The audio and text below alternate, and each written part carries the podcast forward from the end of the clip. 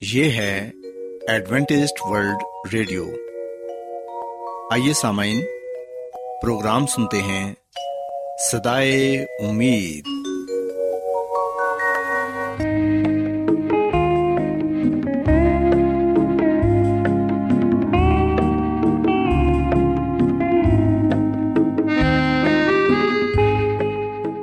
سامعین، پروگرام سدائے امید کے ساتھ میں آپ کی میزبان فرا سلیم اور صادق عبداللہ خان آپ کی خدمت میں حاضر ہیں۔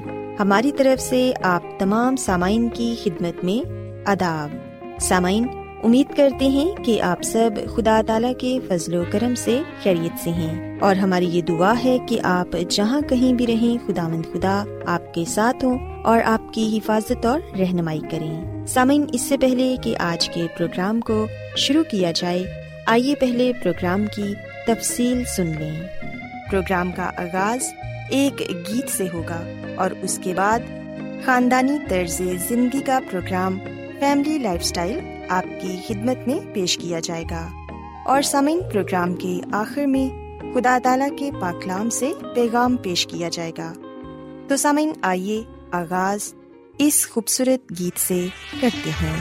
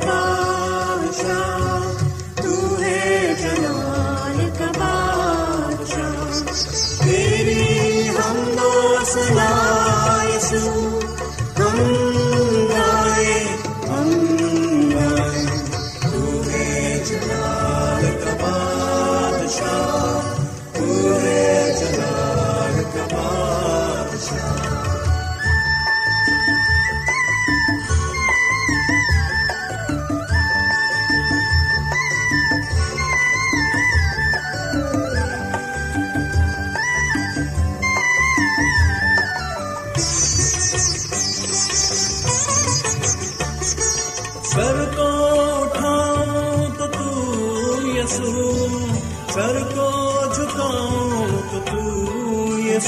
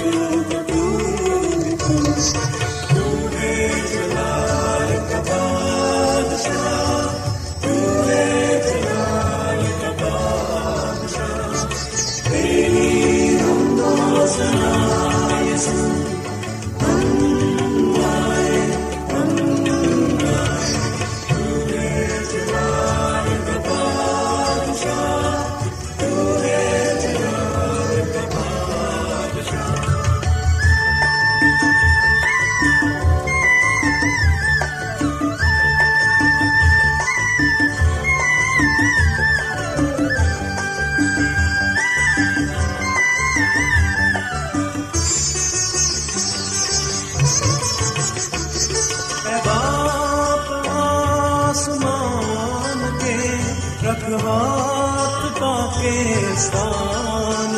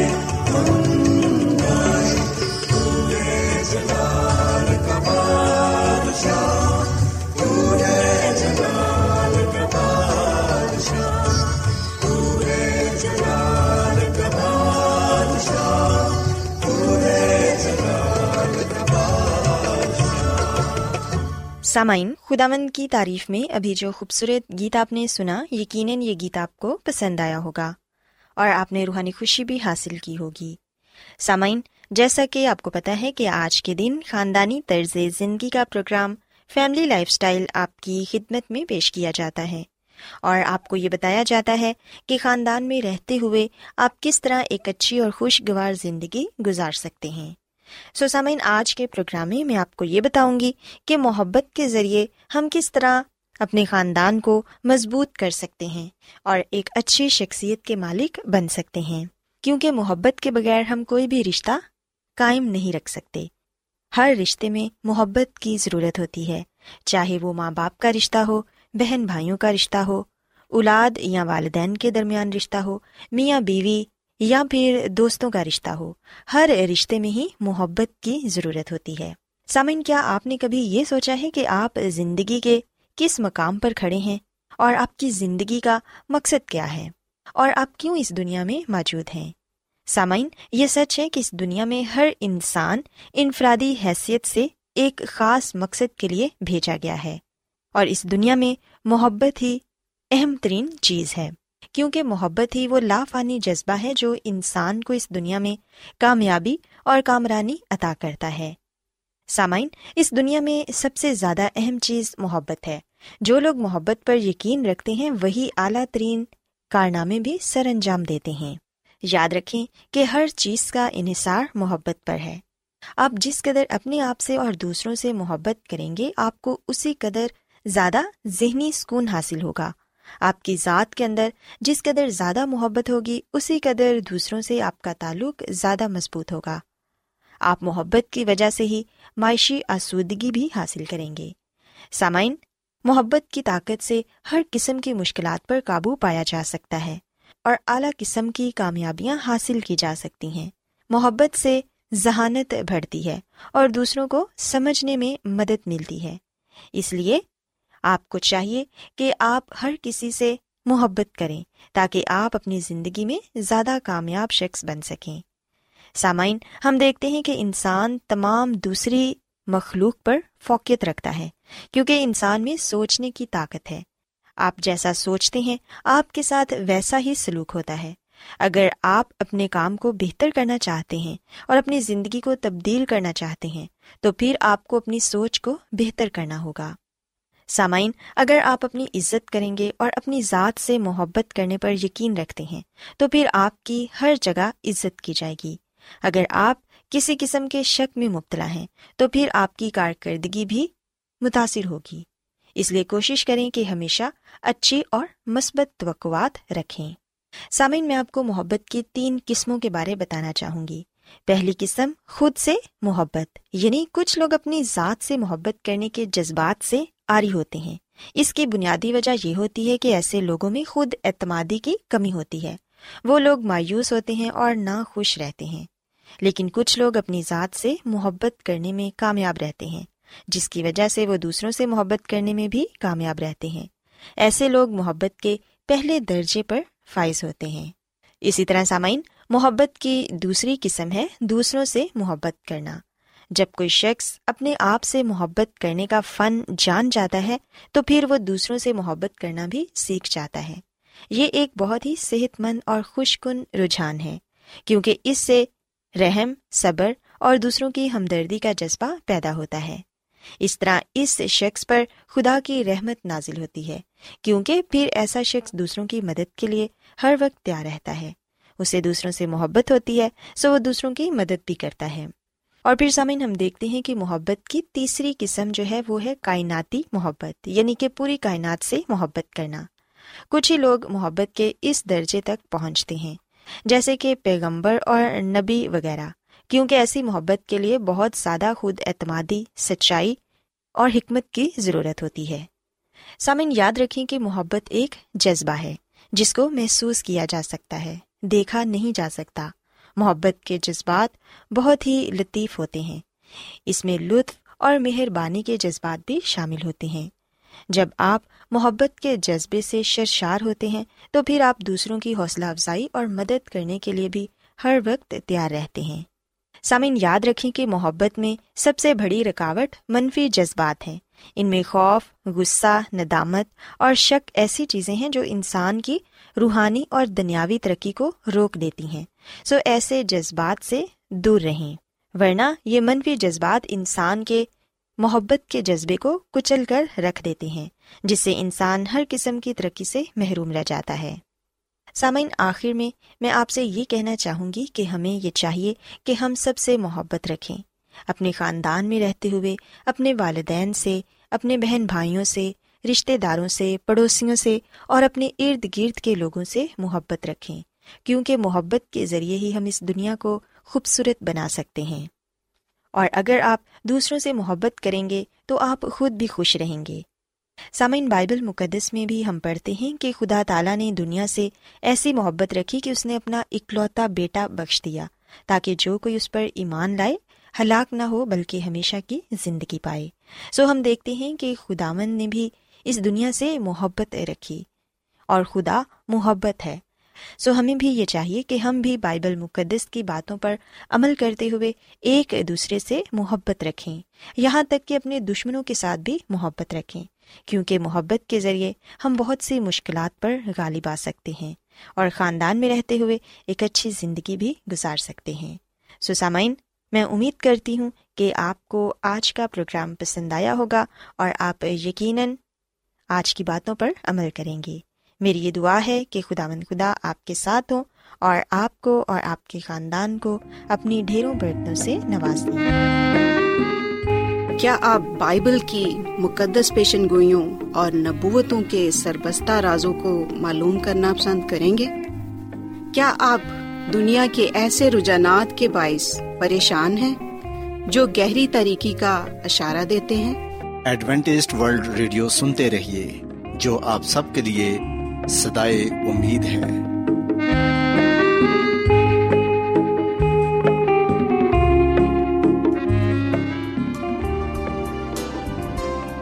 ایڈوینٹسڈ ورلڈ ریڈیو کی جانب سے پروگرام سدائے امید نشر کیا جا رہا ہے۔ سامعین، بائبل مقدس کی تعلیمات کو مزید سیکھنے کے لیے یا اگر آپ کا کوئی سوال ہو، تو آپ ہم سے واٹس ایپ کے ذریعے اس نمبر پر رابطہ کر سکتے ہیں۔ ہمارا واٹس ایپ نمبر ہے zero zero nine two three one zero one seven six seven nine six two. Number ایک بار دوبارہ سن لیں، zero zero nine two three one zero one seven six seven nine six two آج بہت لوگ گہرے روحانی علم کی تلاش میں ہیں۔ وہ اس پریشان کن دنیا میں راحت اور خوشی کے خواہش مند ہیں۔ اور خوشخبری یہ ہے کہ بائبل مقدس آپ کی زندگی کے مقاصد کو ظاہر کرتی ہے۔ اے ڈبلیو آر پر ہم آپ کو خدا کا کلام سکھاتے ہیں، جو اپنی گواہی آپ ہے۔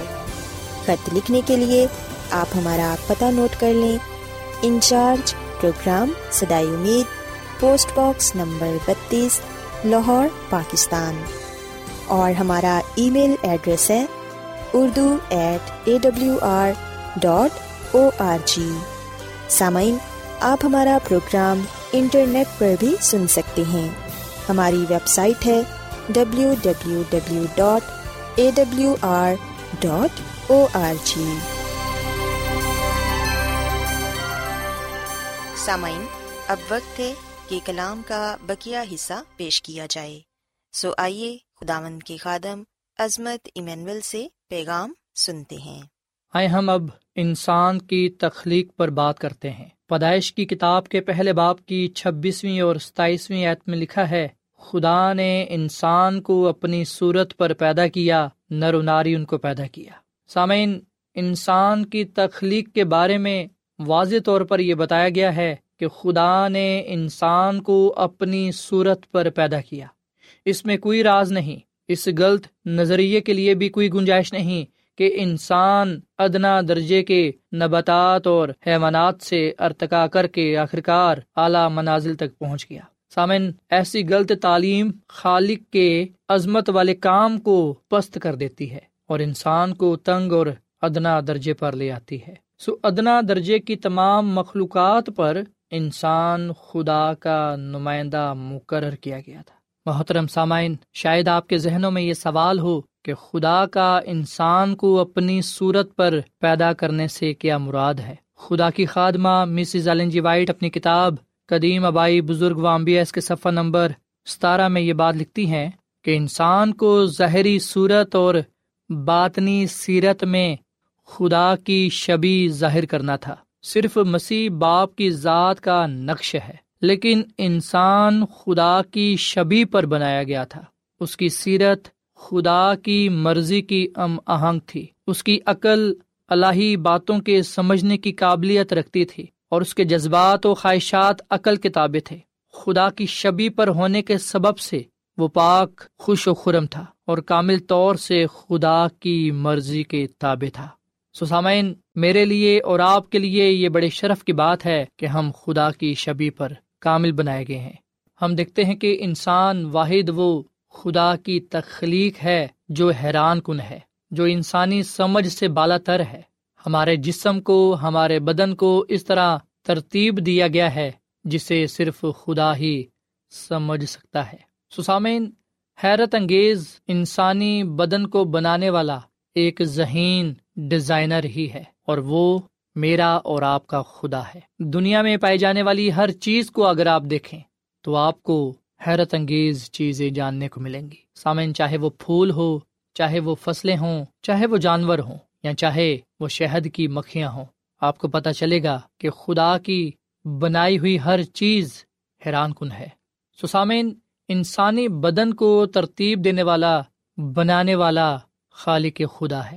اب سوال یہاں پر یہ پیدا ہوتا ہے کہ خدا نے تو سب کچھ اچھا بنایا اور اس بات کی تصدیق کی، پیدائش کی کتاب کے پہلے باپ کی، اکتیسویں میں لکھا ہے کہ خدا نے سب پر جو اس نے بنایا نظر کی اور دیکھا کہ بہت اچھا ہے اور شام ہوئی اور صبح ہوئی، سو چھٹا دن ہوا۔ سو سامعین، خدا نے ہر چیز کامل بنائی، راست ٹھہرائی۔ اور ہم دیکھتے ہیں کہ اب یہ دنیا تباہی کی طرف جا رہی ہے۔ جس دنیا کو خدا نے خلق کیا، وہ دنیا اپنی اصلی حالت میں نہیں رہی، بلکہ اس کی حالت دن بدن اور مزید بگڑتی جا رہی ہے۔ خدا نے دنیا کو راست بنایا، کامل بنایا، پر اب یہ دنیا ناپاک ہو چکی ہے، یہ دنیا کامل نہیں رہی۔ سامعین، ہم اگر اپنے ارد گرد دیکھیں تو ہمیں پتہ چلے گا کہ کس طرح ہم خود اپنی دنیا کو تباہ کر رہے ہیں۔ سامعین، بتایا جاتا ہے کہ ایک اندازے کے مطابق ہر سال سمندروں میں پلاسٹک کے فضلے کی مقدار میں نو ملین ٹن اضافہ ہوا ہے۔ یہ ہر منٹ میں کچرے سے بھرے ایک ٹرک کو پھینکنے کے مترادف ہے۔ سو ہم اس تباہ کن رستے کے بارے میں کیا کر سکتے ہیں جس میں ہم خود کو پاتے ہیں؟ سامن، کیا کوئی امید ہے اس دنیا کو تباہی سے بچانے کے لیے؟ ہم دیکھتے ہیں کہ سائنسدانوں کی بڑھتی ہوئی تعداد ڈارون کے نظریے پر تبادلہ خیال کر رہی ہے۔ سامعین، تخلیق کے عمل کی سائنس وضاحت نہیں کر سکتی۔ انسانی سائنس رب الفاظ کے رازوں کو نہیں سمجھ سکتی۔ بے شک اس دنیا میں بہت سے ایسے سائنسدان اٹھ کھڑے ہوئے جنہوں نے کہا کہ یہ دنیا خود بخود وجود میں آئی ہے۔ جو انسان ہے، اس کے آغاز کا تعلق جانور سے ہے، جبکہ سامعین اس میں کوئی صداقت نہیں پائی جاتی۔ سامن، یہاں پر اب یہ سوال پیدا ہوتا ہے کہ کیا خدا کے پاس مستقبل کے لیے کوئی منصوبہ ہے؟ سامعین اس سوال کا جواب ہے ہاں خدا کے پاس مستقبل کے لیے ایک شاندار منصوبہ پایا جاتا ہے، جس کا تعلق میری اور آپ کی نجات کے ساتھ ہے، زندگی کے ساتھ ہے، ابدیت کے ساتھ ہے۔ سسامین جیسا کہ ہم نے بائبل مقدس میں اس بات کو پڑھا اور اس بات کو جانا کہ خدا نے ہی اس دنیا کو خلق کیا ہے۔ نہ صرف انسان بلکہ جو کچھ بھی اس دنیا میں پایا جاتا ہے، خدا نے بنایا ہے۔ پر انسان کے غلط چناؤ کی وجہ سے، غلط فیصلے کی وجہ سے یہ دنیا ناپاک ہوئی برباد ہوئی اور اب جلد ختم ہونے کو ہے۔ سو اب سوال یہاں پر یہ پیدا ہوتا ہے کہ کیا بائبل مقدس میں مستقبل کے لیے کوئی منصوبہ ہے؟ کیا بائبل مقدس انسان کے مستقبل کے بارے میں کوئی منصوبہ پیش کرتی ہے؟ سامعین، اس کا جواب ہے ہاں۔ جیسا کہ ہم جانتے ہیں کہ بائبل مقدس کو تقریباً پندرہ سو سالوں میں لکھا گیا، جس کے مختلف چالیس مصنفین ہیں اور اس میں مختلف چھیاسٹھ کتابیں ہیں۔ اور پترس رسول کا دوسرا خط اس کے پہلے باپ کی اکیسویں عت میں لکھا ہے کہ آدمی روح القدس کی تحریک کے سبب سے خدا کی طرف سے بولتے تھے۔ سسامین جیسا کہ ہم کلام مقدس میں سے اس بات کو سیکھنے والے بنتے ہیں کہ خدا نے کس طرح سب کچھ خلق کیا۔ ہمیں بتایا گیا ہے کہ سب کچھ اس کے کلام کی قوت سے ہوا۔ کائنات کے تمام حصوں میں موجود قوت کی ابتدا خدا کے کلام سے ہوئی ہے۔